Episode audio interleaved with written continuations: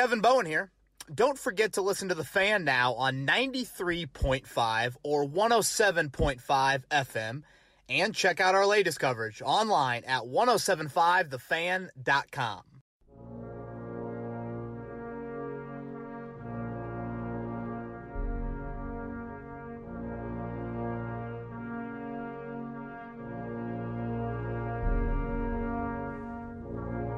Colts down by three, 38 to 35.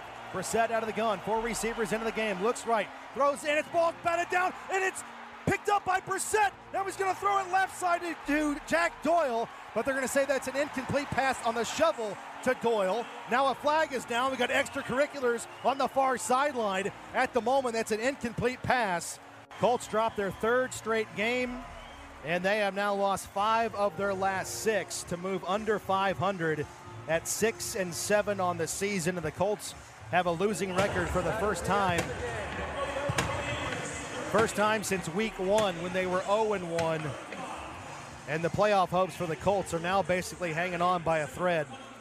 Colts are now 9 and 6 all time against the Buccaneers, but they have lost their last two games played here at Raymond James Stadium. And they fall 38 to 35. Another fourth quarter collapse.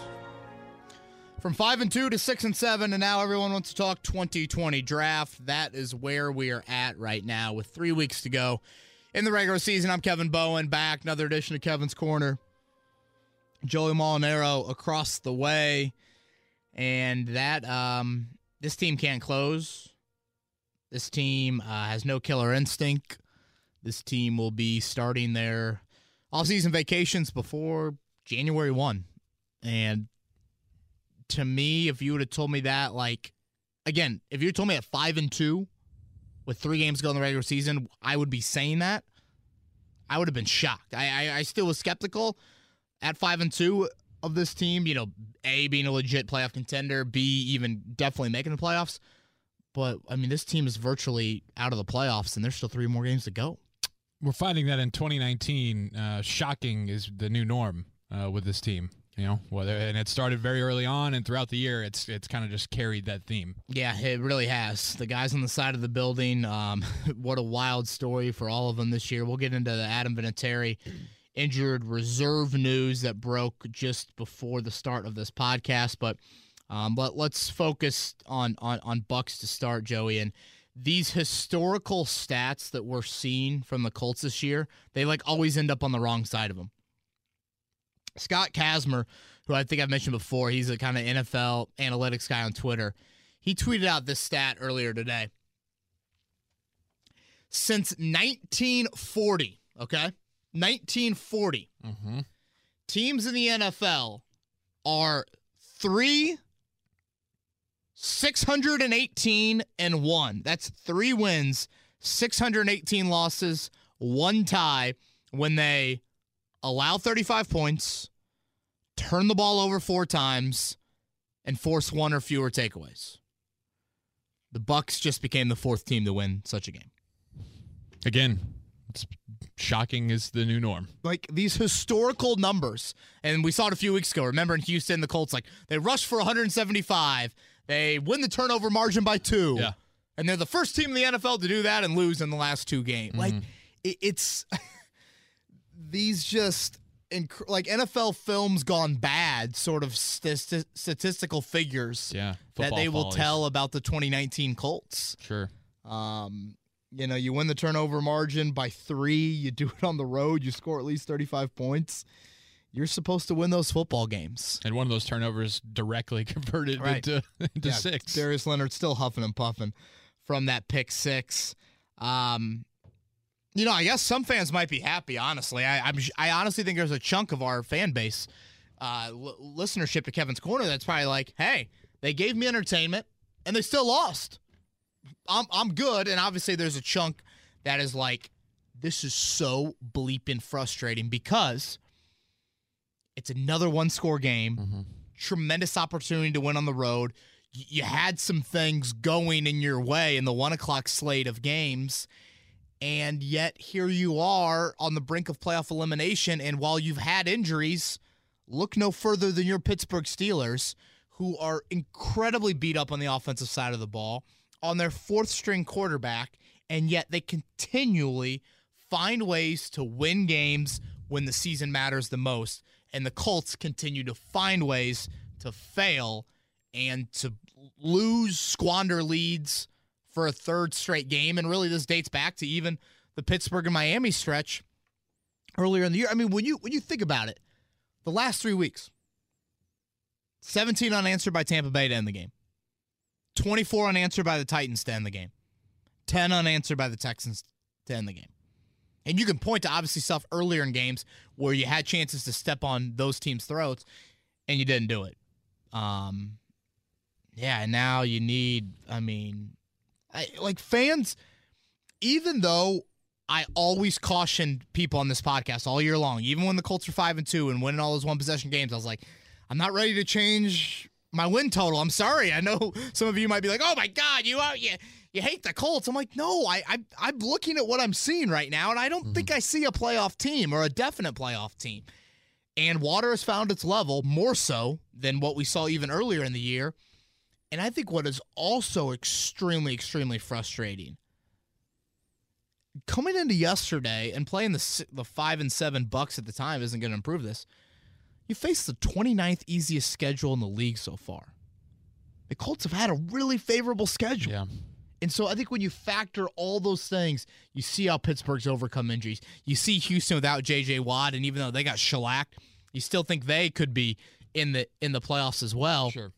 Here are the Colts, and their season could very well come to an end a week a week from tonight, with still two more games to go. And I think that's what again has so many fans just uh, just irate for lack of a better term with their football team. Yeah, and rightfully so. I mean, these well, I tweeted about it yesterday, you know, it was like a magic trick almost of I would I would move for it seemed like 2 minutes and then all of a sudden the Colts are losing. Yeah. And oh, yeah. I have I, I don't even know how it happened, but it just happened. It, it was really really odd. The NFL was drunk yesterday in general. Yeah. And and the Colts might have been the Colts Bucs might have been the drunkest game. Well, For sure.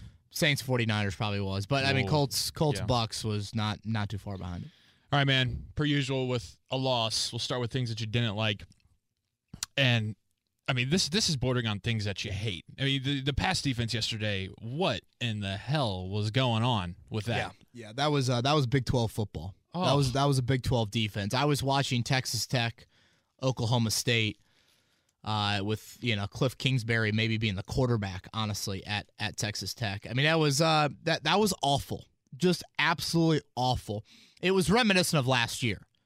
You know, early last year when the zone defense just getting shredded. We haven't seen that in a while, shredded to that that degree. I mean, hell, if Jameis Winston has, you know, uh, if he comes out for that third quarter drive, maybe he throws for 500. I mean, to have a career day by Winston, um, you know, I thought when Mike Evans went down, I thought to me, I was thinking to myself, okay, this is where the Colts might go a little bit of a uh, little bit of um, more more man coverage. Mm-hmm. I thought that was an opportunity similar to Kansas City earlier in the year, where there's no Tyreek Hill, and then you have Sammy Watkins go down in the first series as well. That's when the Colts went heavy, heavy man against the Chiefs, and I felt like there was an opportunity to do that. Um, I forgot to ask for Twitter questions, so I need to uh, tweet that out. Um, I thought that was a great opportunity to use, mo- you know, use more of the evolving coverage that the Colts have shown here in year two under Matt Eberflus. And, you know, when we say the zone coverage, Joey, that doesn't obviously absolve the pass rush either. Mm-hmm.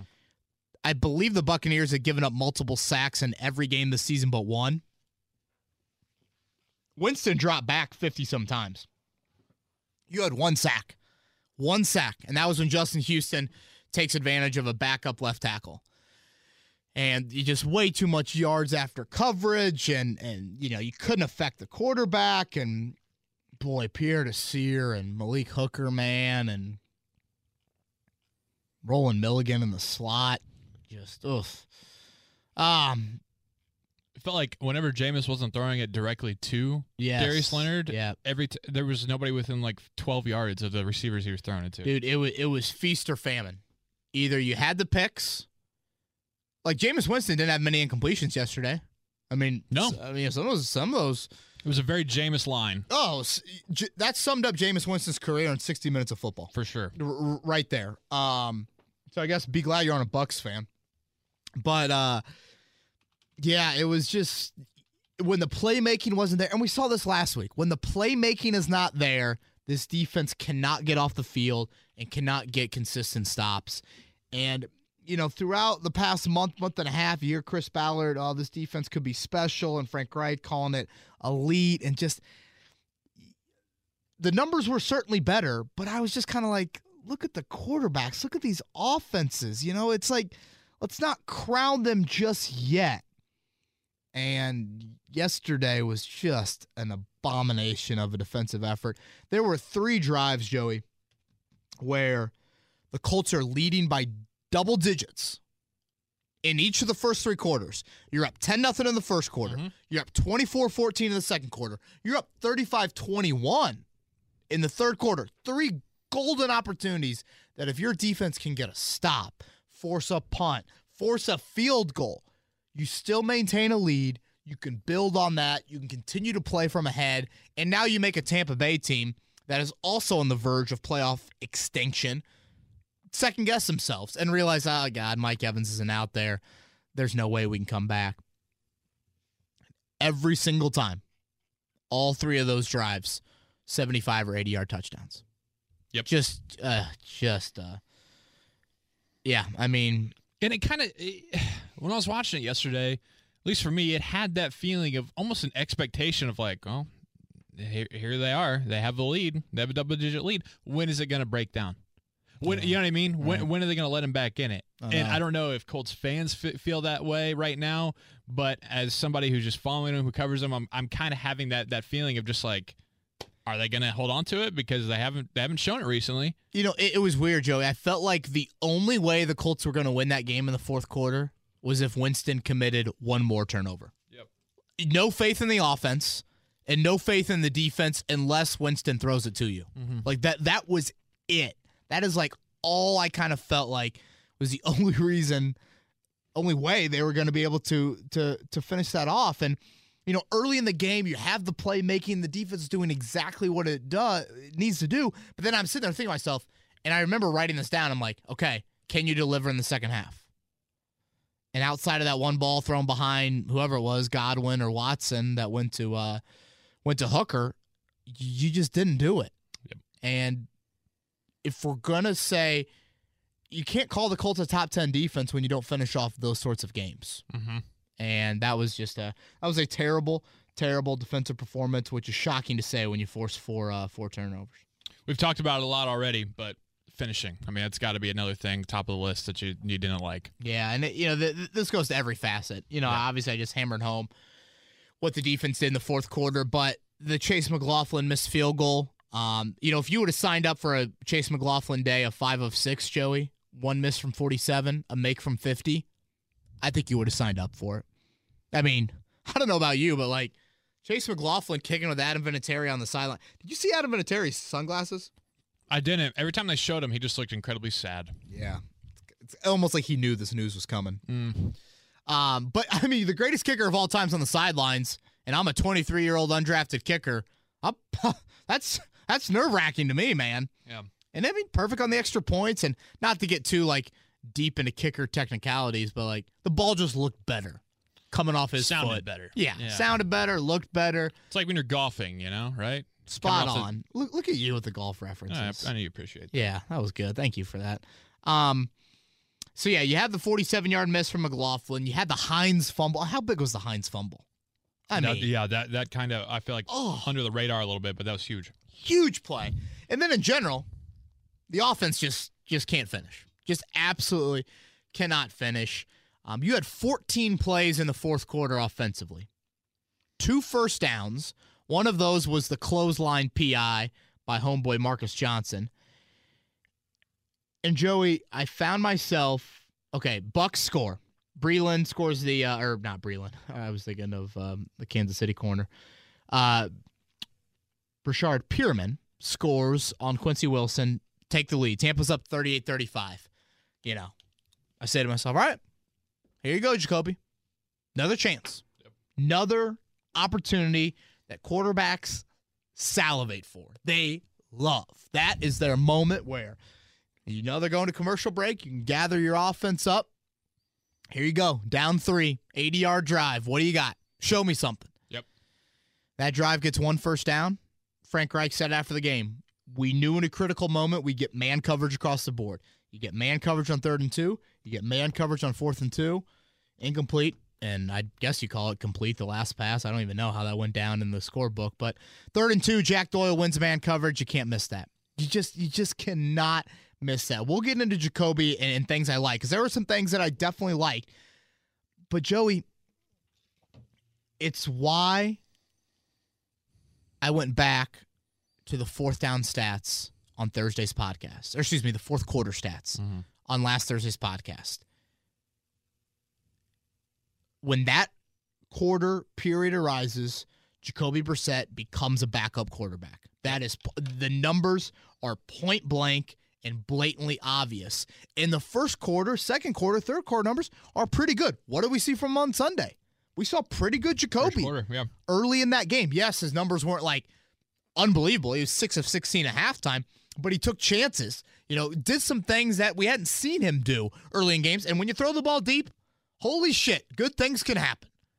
And then in the fourth quarter, the inaccuracy, the five of nine for 30 yards, the offense not being able to move the football.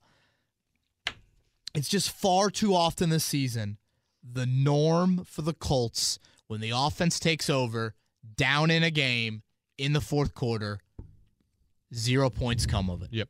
Zero points come of it. And it happened again. Um so yeah, finishing can can be there can be blame assessed on so many different levels. Joey, I even thro- throw some of the blame on this offensive line. This is supposed to be an elite unit. And another thing that probably frustrates fans too is you've been healthy for 13 games, the same starting offensive line for 13 games. If you told me that back in September, I would have said the Colts are a playoff team. Mm-hmm. That alone would have made the difference for me. In because I, I think I settled on eight and eight. I think that was my final record. Yep. I was in between seven and nine, eight and eight. But if you tell me the offensive line stays that healthy, and when it's strength versus strength, the Bucs second ranked rush defense, your fourth ranked rushing offense, and your running backs average 2.2 per carry. 40 yards on 18 carries for your running backs. Mm. You know, fourth quarter of games, that's where you rely on your O line. Right. Like, You're wearing the defense down. You Time know, to finish them. all that stuff Yeah. coaches are yelling on the sidelines. And third and two, fourth and two, I think you were in shotgun both plays. I, I don't think you were under. I mean, you didn't have really a threat to run there. Um, boy, this team can't finish, and, and they finished last year. Good teams finish. Playoff teams finish. Yep. Colts aren't aren't, aren't a playoff team. You're right about that. At the moment, six and seven. We all know that. But let's get into some things that you did like from yesterday. And you mentioned it while the defense couldn't finish. Again, we saw some early playmaking that was nice. Yes. Um, the defensive playmaking early on, Joey, has to be noted. And again, it's similar to what we saw last week. That unit has stepped up in that part of the game, which is needed right now because your offense cannot produce points on their own. I mean, you had I think 17 points off turnovers yesterday. You you mentioned it, seven points directly off the Leonard pick six. So while the defense was extremely poor, extremely poor yesterday, we've got to note the playmaking. And honestly, individually, I just I want to note Darius Leonard. We'll talk more about the Pro Bowl later this week. He should be a Pro Bowler, without a doubt. I don't care if he's missed three games. What I loved about the second pick, Joey, was he shows blitz, knows full well that he's been an effective blitzer lately. Jameis Winston probably thinks he's coming. Boom, drops back into coverage, makes a great interception, and then turns it into points. You know, your guy Minkah Fitzpatrick has done it so often this year. Mm-hmm. Pittsburgh found points yesterday via special teams. Like you've got to create points elsewhere because your offense just ain't good enough. Yep. Just point blank. They, they they just they just are not good enough right now. And Leonard did that. So to me, he needs to be back in the Pro Bowl. I think back at All Pro, not as big of a slam dunk last year as All Pro, but the playmaking has really stepped up late. That I feel like it kind of made up for some of the missed games, inconsistency he had earlier in the season, and I I, I kind of found it fitting he had that sort of game in Derrick Brooks' home stadium. I was about to say, yeah. You know, uh, because that's the often comparison we hear in the four three Will linebacker, and not to mention, I, I I'm almost positive that second pick came on the series in the down and distance series in which the Colts um, had the intentional grounding, which Leonard forced. That put Tampa behind the chains. Right. Now you're into a third and ten, and boom, there is the big play from Darius Leonard. So I, I don't want to touch on it very long, Joey, but the defense does deserve a nice pat on the back for the playmaking before you absolutely shred them for what they did the rest of the game. And you'll give a nice little pat on the back to Jacoby Brissett for his improvisation skills. Yes, exactly. Taking chances down the field, subtle movements in the pocket, all of those things. I tweeted out probably right around halftime, maybe even early third quarter. Whenever he delivered that third and 12 ball to Pascal, when he hung in the pocket, crossing route, and then he later throws the beautiful touch on the Pascal touchdown, I was like, the numbers aren't going to be like 30 of 38 for 380 and three touchdowns, like some just unbelievable career game. But I was like, man, Jacoby Brissett's playing some big boy football today. There's been about five or six plays where it didn't look good. I mean, some of the deep balls to Johnson, it wasn't just obvious plays down the field. He's, again, avoiding a little bit of a rush, stepping up, and taking a chance to throw the ball vertically. I said it earlier, I'll say it again. Good things happen when you throw it deep. I mean, Johnson had the two big plays. You get the 45 yard pass interference. I mean, hell, the deep ball to Johnson in the first half, that was a Hail Mary. Johnson pulls it down, and boom, you're in field goal range. So, was it all great from Jacoby Brissett yesterday? No. And I pointed out the big area of the game and, and a further explanation to me of why he should not be this team's franchise quarterback for the next five to 10 years. Having said that, what we saw early in that game was was good football from Jacoby Brissett. So I want to make sure that that, that we mention that. Um, it was the 31st ranked pass defense. So there should have been playmaking in that game. There should have been more consistent playmaking because we saw Miss Doyle late uh, near the goal line. I forget when that was. Late first half, or maybe it was second half. And then obviously Miss Doyle on the third and two when he threw it behind him there on the game's final drive. So uh, nothing what I saw yesterday changes my opinion. My opinion stayed the same on Jacoby Brissett for virtually the entire 2019 season. Um, we saw some good early on, and unfortunately, we saw the bad show up again in the fourth quarter. A nice thing, a nice little uh, Friday news dump. Not news dump, but it just Positive news Yeah, dump. positive news dump on Friday was uh, Jack Doyle's three-year contract extension. Yeah, that broke. Um, hell, pretty close to I want to say five o'clock. Yeah, on um on Friday afternoon and you know congratulations to a great story. Like you know I, I think I've mentioned on this podcast before I I- went to Cathedral High School graduated the same year as Jack Doyle.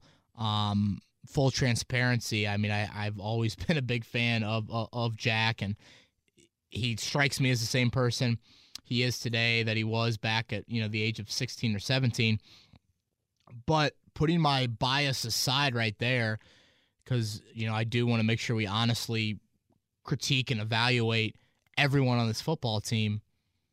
This is a great move. It's a smart move. It's a very cap friendly move and it continues a hell of a story that should be continued here in indianapolis. Jack doyle provides reliability and unpredictability which i know sounds odd to say but the reliability is the trust that Frank Reich and these quarterbacks have in Jack Doyle. I mean, hell, look at Brian Hoyer. Goes in the game against Pittsburgh, boom, first touchdown, Jack Doyle. And then the unpredictability is the fact that Jack Doyle can play on rundowns and he can play on pass downs. So you aren't tipping your hand like you were when 85 got in the game.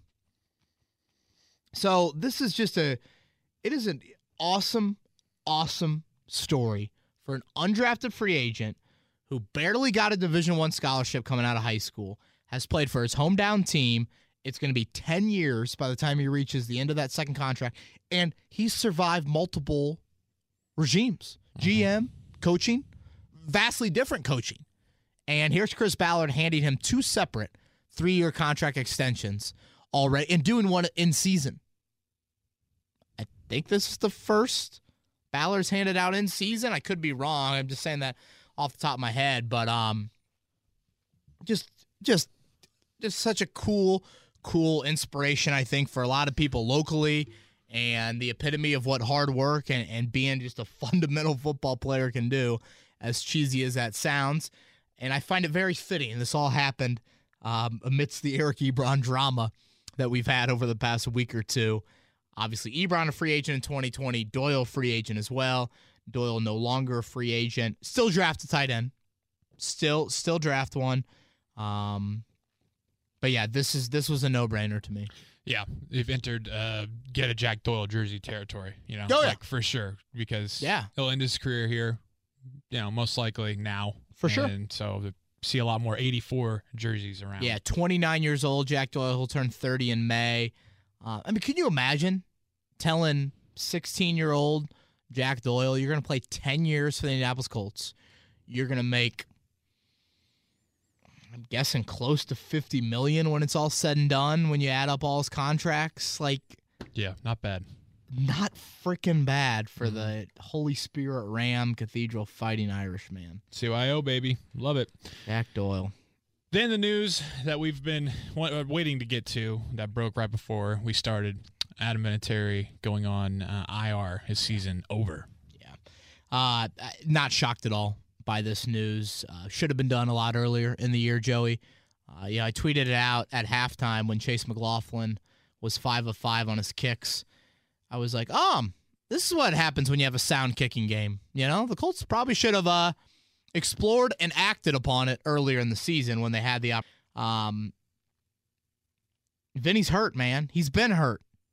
Like he missed two weeks in August. And I have tried to drive home this point so much over the past three or four months. And I'm sure some of you are so sick and tired of it, but it is a huge storyline. It's a big reason why the Colts will miss the playoffs here in 2019. And it's a big reason why this ending it, it leaves a sour taste a bit.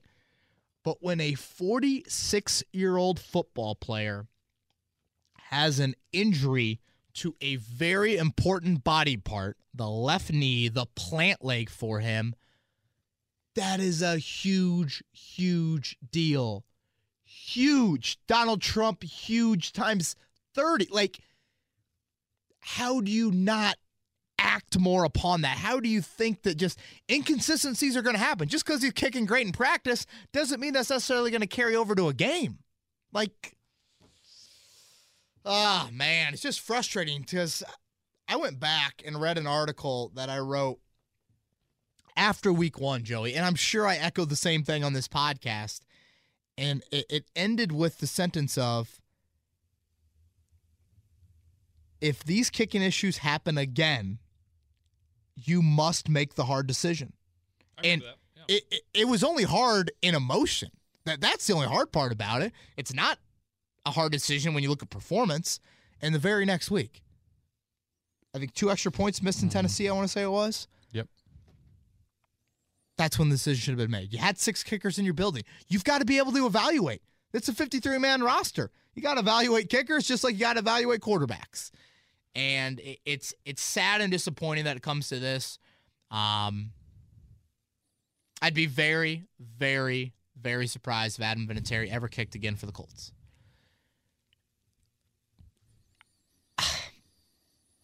Does he kick again in the NFL?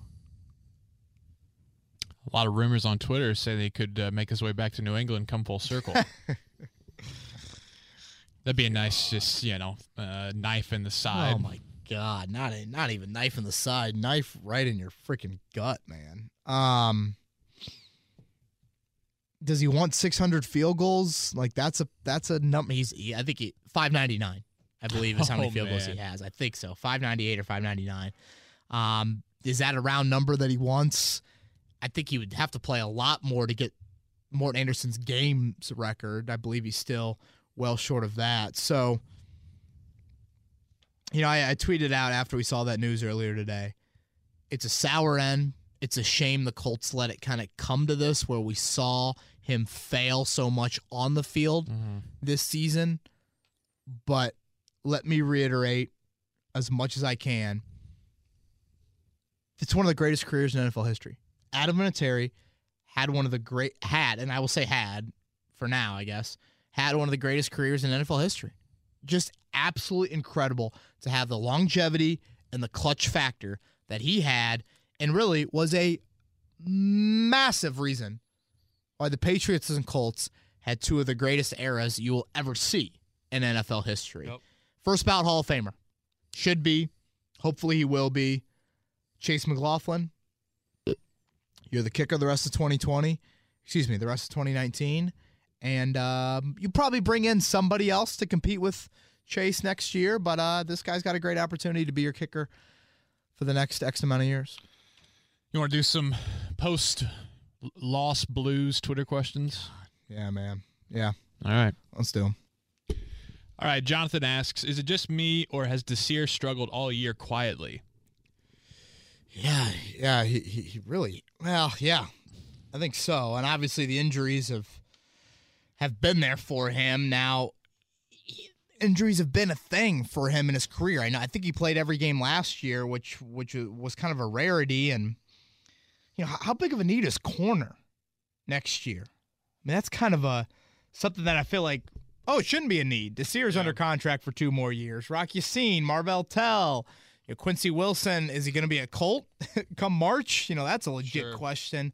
Obviously, Kenny Moore signed the big extension as well, but yeah, I mean, yesterday we saw, you know, clearly Marvell Tell is not an inside corner. He played two snaps, Joey. I mean, Rolan Milligan played 50 some snaps because they feel like, you know, he has the better slot traits, and the Colts couldn't slide anyone inside, Desir, Rock Ya-Sin, or Marvell Tell. So, you know, I, I would I, I would keep Pierre Desir. I don't think he really is owed that much money, but he's got to get healthy and you can never have too many corners, man, in this league. Yesterday was not good from Desir or or uh, Hooker.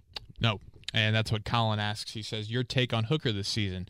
Says Indy's had a lot of blown coverages in the back end. Long term, how do they reconcile, especially to approach a second contract for him? Well, I, I would I would pick up his team option this year. You got to do it, I think, by May. That would be a fifth year team option, um, which would extend him through 2021. And yes, that would be a pretty big payday for him. I think it'd place him in kind of like top five, top 10 safeties paid. But I would do that for one year because, you know, while George Odum has showed a flash or two. I feel like if you see George Odum for 100% of the snaps, you're probably going to see some inconsistency inconsistency there as well. Obviously, you think Geathers is gone, Khari Willis is in.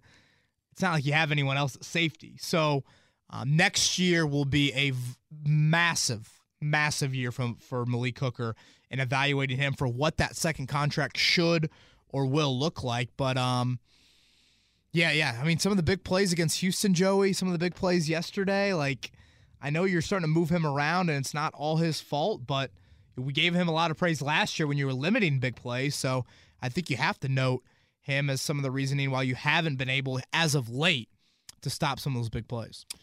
Brian says, out of the five and two start, how many of those were the Colts aided by penalties on the deciding scoring drive? Seems like the other teams aren't beating themselves anymore. Yeah, a lot. I mean, remember that stat we kept on throwing out there early in the season?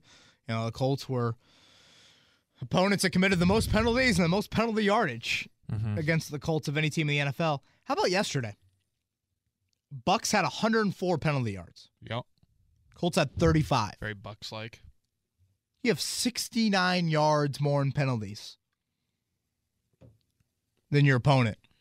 You're plus three in the turnover, and you lose the game. I mean, we could go on and on about some of these stats, and that was a reason why I was kind of like, early in the year. It was all these close games. You didn't see a, a just a dominant effort out of the Colts. The factored in the penalties, it was kind of like, all right, luck is going to start kind of going against the Colts eventually, and now here you are at six and seven, man. From Aaron, has there been enough evidence now to say Brissett does not have that piece to come through at quote winning time? I was not hopeful in the fourth when the Colts went down based on past history. That said, Darius was great, but the defense was horrible. Yeah, I mean, what are we? What thirty some starts into Jacoby Brissett's career? It, you know that this was a trend we saw back in 2017 as well. Mm-hmm. And I'll re- reiterate what I said earlier. You know, Joey, it'd be one thing of like, oh, you know, there, there there's so many injuries, like that's why he's not producing at a high level. Well, why are you producing how you are in the first and second quarters, and even into the third quarter, but you're not doing it in the fourth quarter, and not even coming close? I mean, these numbers. I'll, I'll- take a deeper dive into an article um, uh, on 1075thefan.com this week on it, but like that, I think is what is really alarming. It'd be one thing if you just he's great with T.Y. Hilton in the lineup, he's not great with T.Y. Hilton in the lineup, but when you show some signs but you all of a sudden when the fourth quarter comes around and you just can't produce at all that to me is a big time issue considering that's one of the traits that i and i think many people evaluate elite quarterbacks on and um, it was a trend we saw in 2017 and it's a trend again here this season as well Chris asks, "Don't you think it's now better for the Colts to go six and ten than say eight and eight? We need a better draft position for the future. Third season is pretty much over. Their season is pretty much over. What are you like, Joey? Are you like? I guess the Steelers have never ever really been like out of it, out of it. Some years, you know, a couple they have. But do you go full tank mode late in the season as a fan, or do you still want wins? Yeah, I mean, when you put it that way, it's it's a win. You know, Because I totally see both sides of it. I think in this situation, though, even as a fan, you have to, like I talked about last week, want either sink, sink or swim. They eight and eight, I'm with you. No on that. They either needed to go ten and six, Yeah. or they need to be seven and nine or six and 10 mm-hmm. Yeah. Uh, and, and Just just because of okay, then you have your answer at quarterback. Now you at least have some direction of that's not it. We can figure out the future now. But if it's just eight and eight, then it's like, what are we doing? that's a good point. Yeah, yeah.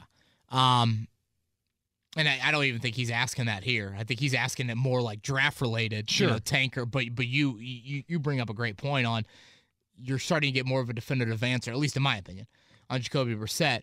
Um, I will never never fault fans for cheering for wins. Like there's only 16 games in an NFL Exactly. season. You want to win. If Yeah. you're a season ticket holder, you want to watch your team win. I, I I get that. Now, my argument, of course, is like, oh, I'm a Notre Dame football fan. I always cheer for wins. Well, of course I do, because like you have the recruiting element that plays into it.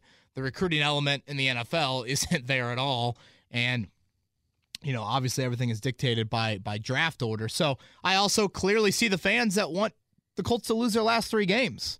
Like I see both sides of it, and you know, if you're gonna ask somebody like deep down, if you're gonna be like, you missed the playoffs by a game, you were officially eliminated in Week 16, but you finished eight and eight, and you're drafting 18 overall versus hey, you went six and 10, you're gonna draft 10 overall.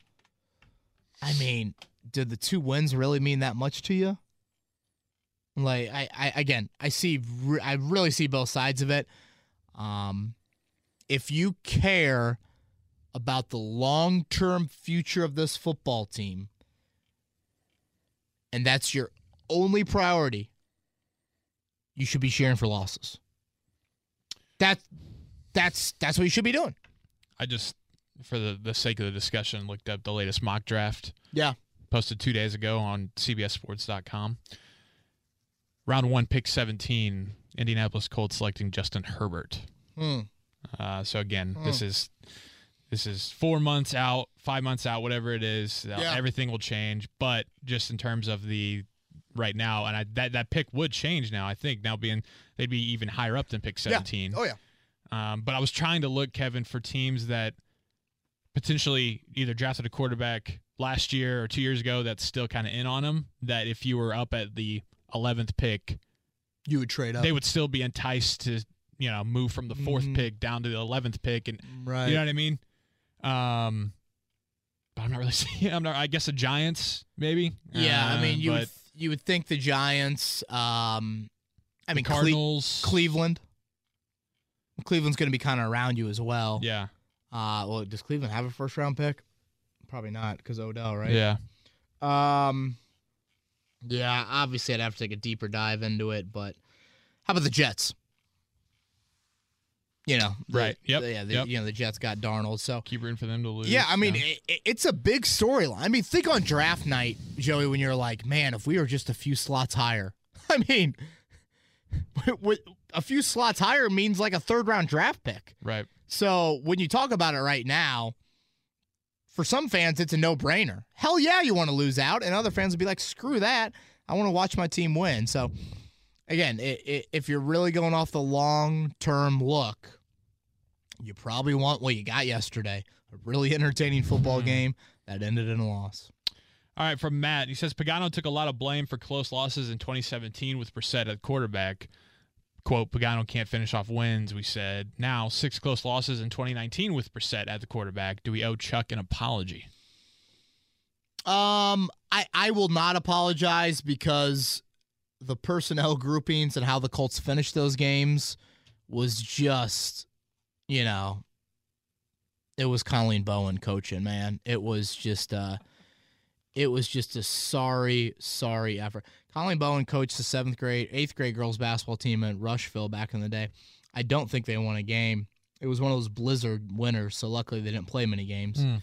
But yeah, um good effort though. Jerseys look good, everything. She was good with that. That's good. But yeah, I mean, 2017, what was it? Oh, every time the Colts come out in three receiver personnel, they pass the football. I mean, it was just horrid, the deeper analytic dives into the 2017 Colts. You knew what was coming. Yeah, so no, I will not sit here and say, you know, Chuck deserves more of a more of an apology um just because Jacoby's doing it again this year. And it's more on other units too this year. I don't think it's so much on Jacoby like squarely. I feel like in 2017 it was really just kind of squarely on the offense. And this year you've had just the, the constant kicking issues and lately we've seen the defense fall apart late as well. Let's see. This is from Jeff. He says, Hey, KB, looks like we'll be drafting around 17, like I just mentioned. What do you think it would cost for the Colts to grab the number one pick and take Joe Burrow? I know they won't, just a hypothetical. Would two firsts in that second round from the Redskins get it done? Joe Burrow's damn good. Love Joe Burrow. Dude, I didn't real. I mean, he he's a lot more athletic Yeah. than and, I, and that's not just like stereotypical white guy quarterback. No, like he's a well built dude, Yep. and I just didn't think he was a great scrambler. And you watch him move in that SEC title game, and I'm like, wow. Um, all right, so he wants to move from 15 to one or 17 to one. Is that what he's saying? Yeah. All right, let me pull up what the Eagles did because didn't the Eagles move up kind of from a similar spot to uh Number two to get yeah. Wentz. What draft was that? Was that 2016, draft? 2016, I believe they traded with Cleveland. Cleveland, and then the Rams also moved up with um with Goff. All right, so Philly moved. All right, so Tennessee moved back from one to fifteen. So the so the Rams moved up from fifteen to one. So that's that's similar. Okay. The Rams traded 15, 43, 45, 76, and their first and third in 2017. Mm. They got one, 113, and 177. So let's throw out the third round pick they gave up in 2017 and the fourth round pick that they got. Let's throw out that last six round pick. You're pretty much giving up a first, two seconds, and a third. Yeah. A first, two seconds, and a third. That's a lot, man. I don't know if I do that. I don't know. Yeah. Yeah, a lot that's to leverage that's there. That's a whole whole lot of draft capital. Um, I mean, they have to be absolutely oh, in gotta so- love with the guy. The thing is, though, Joey, yes, you, you are right. And if you are in love with a guy, you do everything you can to get that guy. Wow. Now, maybe you're really in love with someone else. And you know, you're going to exhaust less amount of package to go up and and and get that quarterback. And who knows if you go 6 and 10 or 7 and 9, you're in that mid-teen range and Yep. if you look at the early quarterback mocks, I mean, those that area is kind of the area where maybe Herbert, maybe Tua with the injury issue. Is that too high for Jordan Love? You know, where is Fromm and Eason and what other quarterbacks that I'm that I'm forgetting about r- right now? Uh, you know, Right now, besides Joe Burrow, and this one that I'm looking at, CBS Sports, Joe Burrow and Justin Herbert are the only two that are listed in the top 20 of quarterbacks. Um, again, that's So there seems Tua, to- we don't know, but yeah, so there seems to be this drop. Burrow at one, and then the next quarterback goes like mid first round. So Sure. maybe you don't need to move up too Right. much. Um, I would probably not mortgage that for Burrow. I I don't know if he's that good. I think he's good, but I would trust my scouting department and Frank Reich's ability to develop and probably try and hit on somebody else. wow. They have Brycen Hopkins from Purdue going 21st. Dude, I've seen that a lot. I don't, is he that good? Uh, I mean, he's just, you know, huge body, could be a basketball player, super son of, athletic. Son of an NFL player. Yeah, matchup matchup problem. All right, uh, let's go, Jeff. No, Matt, Mike. Mike wants to have some fun with hypotheticals. And I love this. He All right. says, rank these five quarterbacks in likeliness to be the Colts' day one starter next season: Drew Brees, Teddy Bridgewater, Jacoby Brissett, a rookie, Cam Newton. That's a list. Yeah. Boy, that's got off-season hypothetical screaming all over it. Mhm. All right, give give me one by one. Drew Brees. Uh, two percent. Is he a free agent next year? I think so. I mean, isn't it New Orleans or bust? I, mean, right? I don't really see him uprooting all that. I don't know. Yeah, I, yeah. I Teddy can't Bridgewater. uh, ten percent. I'm of the thinking like draft, draft. Okay. I, I I'm not like I'm not in the retread mode Yeah. with Teddy Bridgewater. Jacoby. Week one starter. Yep. Uh, fifty five percent, sixty percent. Uh, rookie quarterback.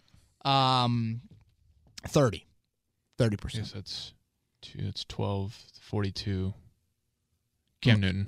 Am I close to? Oh, gosh. Well, Cam, I think, is like two as well. So I guess I should bump up rookie and He also said throw in luck if you want to. uh, luck. I'll go five. All right, so finish. I mean, if you're Ballard, you got to make the call, right? Yep. You make the call. You say, "How's Lucy doing? You guys can sleep.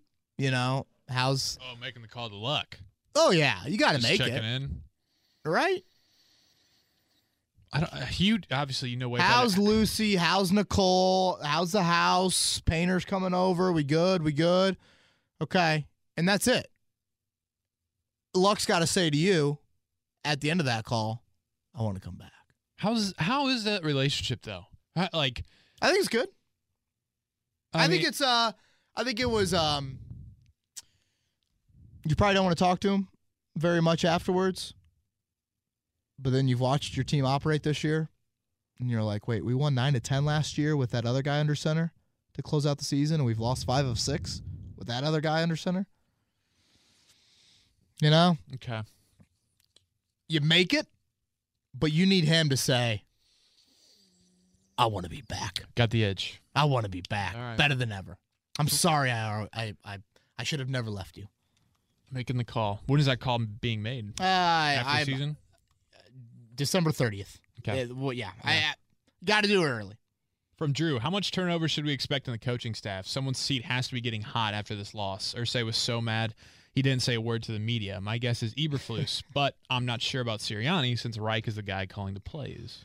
Yeah, and I don't. I'm not going to make too much out of Jim Irsay not talking after a game. He's not Jerry Jones. It's not like he talks after every game. Um, who's the scapegoat on the coaching staff? No one jumps out at like right Right. I mean, yeah. Seriously. I mean, you know, maybe Bubba Ventrone, but uh this Colts have been good in a lot of other special teams there. Hey, I like what our guys doing back there uh doing punts. Hines. Hines has shown a little burst. Come a long way since last August. You know, I tweeted out last uh, yesterday. He doesn't have the explosive playmaking on offense, and what I mean by that is look at his numbers. His long rush is like 12 yards this season. His long catch is 18. Hines will be the first one to tell you he's like, I need more explosive plays. Yeah. But then you watch him on punt returns, you're like, you know it's there. Just man, you just want to see him give you that 30 or 40 yarder as a backer in the receiving game. Right. Um all right, I've gotten way away from what I was gonna answer. What was the question again? How much turnover do you expect on Oh, coaching, coaching staff? Dude, I don't expect anything, really, of significant. I mean, I mean, maybe here or there. He loves Chris Strausser. I can't really see that. Maybe Ventrone. Sirianni and Eberflus aren't going anywhere, right? I mean, Eberflus definitely uh, not getting any head coaching uh, interviews after. Right, but it's not like it's fallen off. Like it hasn't fallen off in the eyes. I mean, listen to Ballard and Reich talk a couple weeks ago, Joey. The Stevens has a chance to be special. It's legit. It's a, they aren't going to can the guy. You know, three weeks later. Yeah. I, I'd be very surprised if they made a move at coordinator outside of special teams. All right, from JJ Marie, how do you grade Chris Ballard and his build from within philosophy? 2017, 4 and 12. 2018, 10 and 6. 2019, 6 and 7. Total 20 wins, 24 losses. Harley Hall of Fame numbers. How many game changers has he required? Should he be on the hot seat? No, no, he, he shouldn't be on the hot seat, but um you know, those in the Ryan Grigson camp will say 11 and 5 each of the first 3 years and 16 straight divisional wins and Sure. I I like how he has built a large large portion of this roster. Um I disagree with several moves that he made. I mean I mean hell, this is this couldn't be more of the recently move, but like does Deon Cain make a play for Pittsburgh every week? So far, yeah. I mean, he catches a 50-50 ball every single week. Mm-hmm. Um, there was no need to let him go when you did. No need. The wide receiver misevaluations have been there. Um, you you need some playmakers on the defensive side of the ball. Like Justin Houston has had a really good season, Joey. You dive deeper into the Justin Houston pass rushing numbers. He hasn't been like a top 15 pass rusher, like a, a truly like this dude is disrupting the quarterback a ton game Right. in and game out. Still a nice move, but what I'm saying is you got to go out and find other difference makers on that defensive line because that, that group doesn't have enough on the back end. You know, do you have enough defensive playmakers there? I don't see it. It seems like it's it's Leonard or bust, really. Offensively, we know full well where it's at. So, you know, Ballard, yeah, if you go 4 and 12 next year, 5 and 11, Ballard and Reich will be on the hot seat, but I'm not going there that they should be on the hot seat. Is it fair to ask questions? Without a doubt. Without a doubt. We we have asked questions on this podcast before. We'll continue to ask questions. I think the roster is in a nice place. And ultimately, he's going to make the most important decision of his tenure for the rest of his tenure and what he decides to do at quarterback come April. From Scott, wide receivers in this draft are loaded in all caps. Does that next Harrison Wayne Hilton hair, air, not hair, apparent come from this class? And does a quarterback make it in your top two needs to address for the Colts in the upcoming draft? Yeah. Who asked that, Scott? Scott, yeah. Yeah, yeah. Um, the wide receiver needs to, and the quarterback as well. And that's why I'm kind of like, I've got the I've got both sides of the shoulder talking to me, Joey. I'm like, mm-hmm. left side, you have to. I should say right side because most quarterbacks have the right you know right arms. They has to come in this draft. You've got to find the franchise quarterback. Then the left side says, don't mortgage the draft too much. What about receiver? What about left tackle? What about pass rush? What about corn? Like, there's all these other needs as well. So you also need to find like you need to find the Shaq Barrett in free agency. You know, here's the one year deal that he leads the league in sacks. Like you got to hit a home run in the draft versus a home run in free agency are two different. Mm-hmm. You've got to find the home run of the mid 25 ish year old that comes in here and is a key component for you for the next three or four years. You got to find that Right. in free agency. like Funchess, but Exactly. Funchess age, production of you know whoever. From Zach says there's always been two ways of how to build a team: either ultra aggressive in free agency, or the old school build through the draft. However, teams like the Ravens, Patriots, Seahawks, and Steelers have found a way to do both. Does Ballard need to consider it? Yeah. Oh yeah. Yeah. And I, I think Ballard know.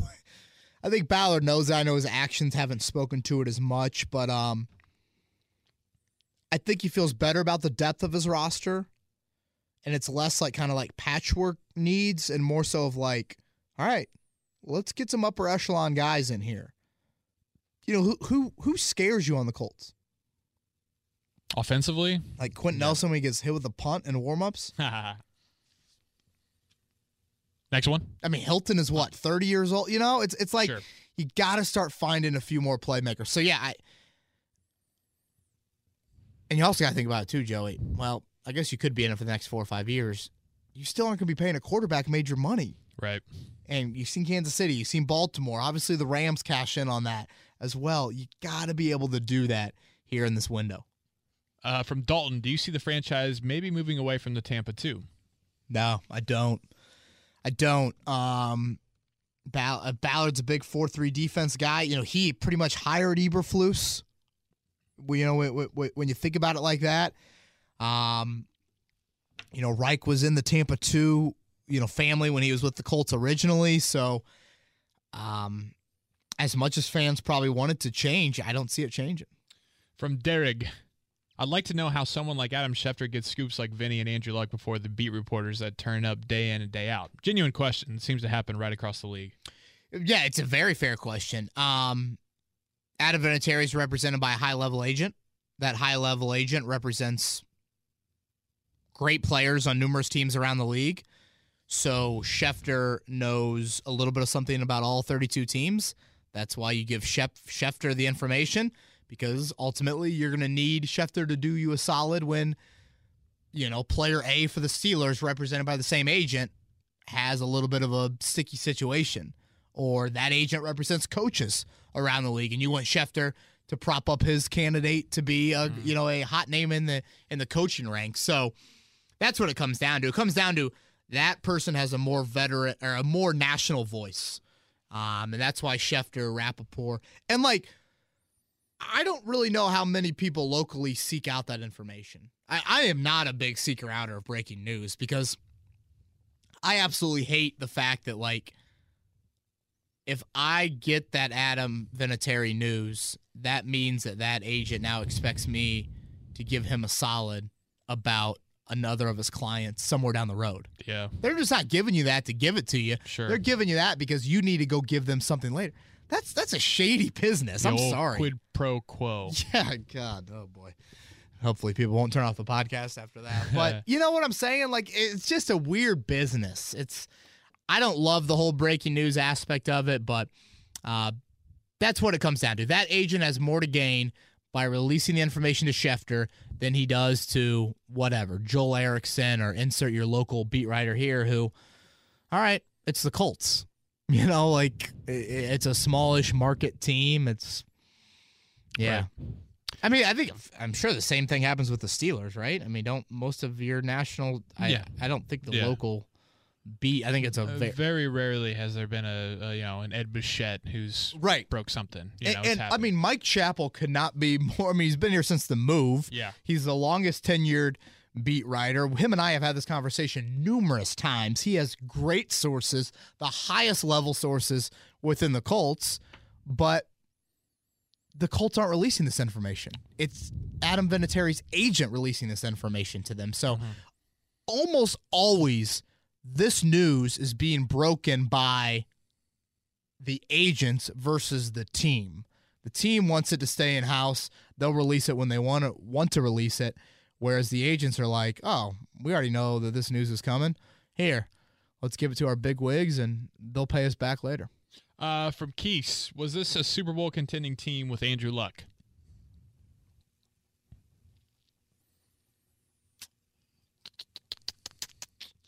Um, I think it's close, Joey. Close.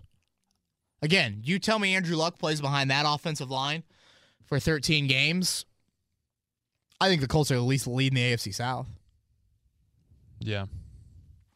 Yeah, and Baltimore's really good. Mm-hmm. So I, I I don't know if Super Bowl contending, but having home games in the playoff, home game in the playoff, yes, and with the potential to do some damage. From Dom, when does Frank's seat get warm? Nah, no, it's not happening anytime soon. You know, five and eleven next year, something like that. Um, and, and a lot of factors would obviously have to have to play into that. You know, it's weird. The Colts, the Ballard Reich tandem, they're going to have a pretty long leash because, for one, I do think they're good at their jobs. Two, they're now into it, and the Andrew Luck thing is now like reset. I think a little bit of everything. And if now they go draft a rookie quarterback, you're not going to fire them a year or two into the rookie quarterback's career, right? Mm-hmm. I mean, you'd have to totally, totally blank the bed for that to happen. So, yeah, I mean, I'd be, I think Chris Ballard and Frank Reich are going to be doing this well into the 2020s. From at part time Abe, has Pascal been the most reliable Colt this season? Others have played well, but have been injured. Leonard, Doyle, and most seem below where they've been in previous years. Ty, Vinny, Ebron, etc. Dude, I mean, yeah, I mean, this is, uh, this is exact. Yeah, I think it's a really, really fair statement. I'm going to write about Zach Pascal at some point here in the final few weeks of the season. He's probably been your most consistent football player this year, which is just incredible to say, and and great for Zach Pascal. From Tyler, name your top three quarterbacks either coming out of the 2020 draft or on a current active roster that you could see in Indy next year. Well, I love Burrow, uh, and I'll dive deeper into the quarterbacks a little bit later. Um, I, I, I do like Jordan Love. Uh, obviously, not on the same level as Burrow. I think there are there are some traits there you can't teach. There are certainly some questions that you have to answer with Love, and you are going to be projecting him a little bit into a very foreign situation. Um, but just the raw athletic ability, I still am a, am a fan of. And then, um, and then you also have uh, who else do I like? That's really it, I think, from the college. I, I don't know if I'm sold on Hurts. Need to look more at Herbert. Um, same thing with with Eason or or Fromm as Wow, I forgot about Jalen Hurts. Yeah, you know, I had a buddy text me over the weekend like, "You think Hurts is Russell Wilson?" Which again is incredibly high praise, but you know, smallish quarterback that can kind of be a dual threat and has played at a couple colleges and is probably going to fall in the third-ish round area, second round area. Um, but yeah, Burrow for sure. Like like Love a little bit. I'm more inclined to like draft the quarterback with traits and think that the staff can develop. I know some people might say, well, Jacoby wasn't really developed, and Jacoby was also a third round pick. You know, maybe if you find traits that are a little bit more in the first or second round area, Yeah. could you tap into more of that? Uh, from Aaron, people wanted to blame Pagano for the fourth quarter failures of 2017. He deserves a lot of it. However, it appears Brissett is the one who doesn't have what it takes in the fourth quarter, which is why the Colts have lost so many leads. Why do you feel Brissett doesn't have the killer instinct? Yeah, it's just not part of his DNA. Just not. It just. I just don't think he's that consistent of a thrower. That when things get off script in the fourth quarter, Joey, he's able to consistently make those plays. Um.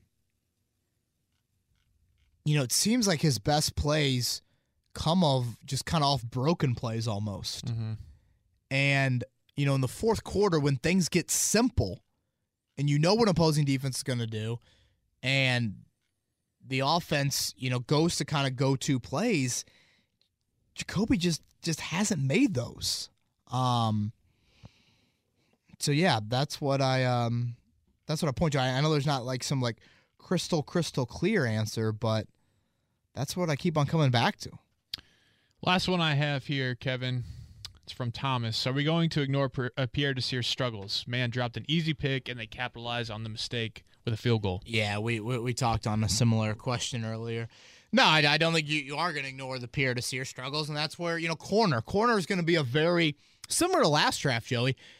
Corner is going to be an interesting one where you peg on those needs. If you look at like contract security and deals you have, it shouldn't be very high. Mhm. But you know, if you look at performance and do you have a number one guy, outside number one guy, because Kenny Moore is a definite number one slot, the answer is probably no. So that'll be one to definitely um, talk more about here in the offseason. All right, bro. Um, another another tough week with the loss. The Colts have to go. It doesn't get easier. They play on Monday Night Football in New Orleans coming up this week. What do we got? God, that's gonna be a pissed off football team, won't it be? Oh, I forgot about that. Yeah, I mean, so New was- Orleans. New Orleans doesn't lose twice in a row at home, do they? not historically with Drew Brees. Saw one more question here. Colts three six five. Should the Colts turn to Chad Kelly at all here late in the year? They won't. I'm very, very positive of that. It would have to like you'd have to get blown out. I think the next two games for them to turn to Chad Kelly. Um, I don't think they should either. I'm just Chad Kelly's a nice quarterback. I I don't think he's ever going to be a starter in this league. So that's that's kind of my opinion on that. But um, but yeah, we're gonna be back on Thursday, uh, previewing the Saints game again. It's a Monday nighter, so next week's first podcast will come at you Tuesday morning. And uh, if there's any topics you guys want to get into here late in the year, um, you know, you know us, we'll be back every every week during the off season, and we're gonna hit on a ton of offseason stuff and previewing what will be a very entertaining and very pivotal, one of the most important off seasons this franchise has had, really in years, years. And um, so, if there's anything specific you guys want us to touch on here late in the year, feel free to shoot me a DM or um, just just tweet at me. And uh, basically, we'll go Thursday this week, come back Tuesday, probably do another one late next week, and then we'll we'll kind of juggle a few around the holidays, and then get into our every week routine in the off season. So appreciate you guys listening to Kevin's Corner. He's Joey Molinaro. I'm Kevin Bowen. Everybody have a great week.